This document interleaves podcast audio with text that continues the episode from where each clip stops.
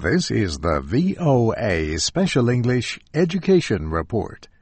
For the past two weeks, we have talked about the SAT and ACT college admissions tests and the GRE for graduate school.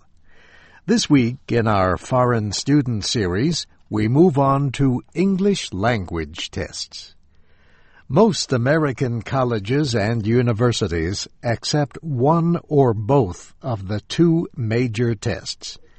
One is the test of English as a foreign language, known as the TOEFL.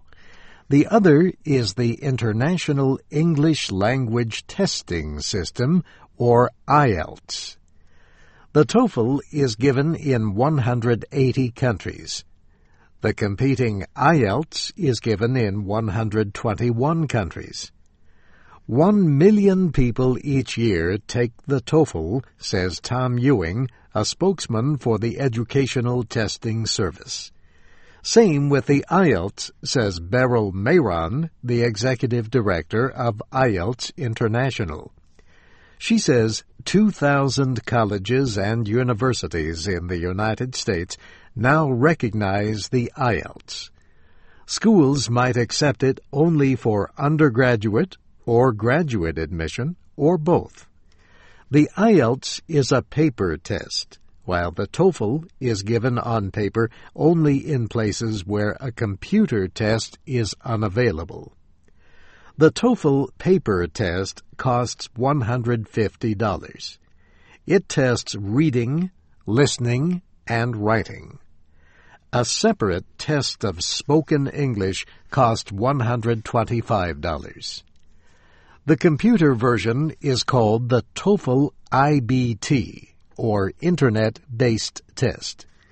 The price is different in each country, but generally falls between 150 and $200. The TOEFL IBT and the IELTS both measure all four language skills listening, reading, writing, and speaking. But with the IELTS, the speaking test is done separately as a live interview. You speak with an examiner who is certified in ESOL, English for Speakers of Other Languages. Everyone takes the same speaking and listening tests. But there is a choice of two kinds of reading and writing tests, either academic or general training.